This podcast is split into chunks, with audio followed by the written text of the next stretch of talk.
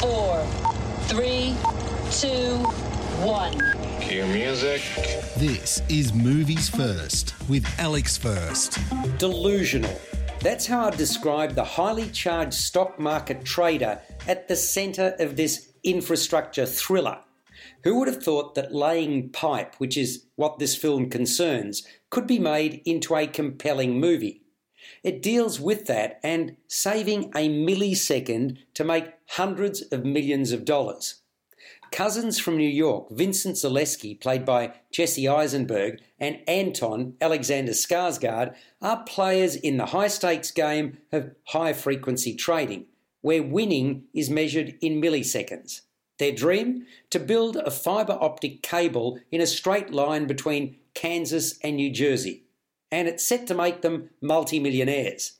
However, nothing is as straightforward as it seems. Anton is the brains, Vincent is the hustler. Together they push each other and everyone around them to breaking point to try to achieve their goal. Breathing down their necks is their old boss, Eva Torres, Salma Hayek, a sociopathic trader who'll stop at nothing to see them fail.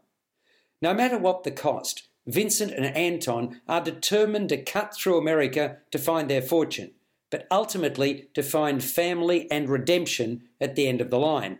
You're listening to Movies First. For more, like us on Facebook and follow us on Twitter. Many years ago, writer and director Kim Nguyen was struck by the premise of people digging a thousand mile tunnel to try to shave a couple of milliseconds off the time it took to make trades. Madness. He had this haunting image in his head of stock market hustlers struggling to walk through swamps and muddy forests in expensive suits putting their sanity on the line. Little did he know it at the time just how complex bringing that notion to the screen would be. Apart from the rather bizarre storyline, it's the characters that make this picture, and there's no shortage of those. Jesse Eisenberg is a bundle of pent up energy, a smooth talking wheeler and dealer, and the role of Vincent Zaleski suits him to a T. Alexander Skarsgård is his counterpoint, Anton. Quirky, for mine, he's definitely on the autism spectrum, and for the most part, just wants to be left alone to crunch the numbers.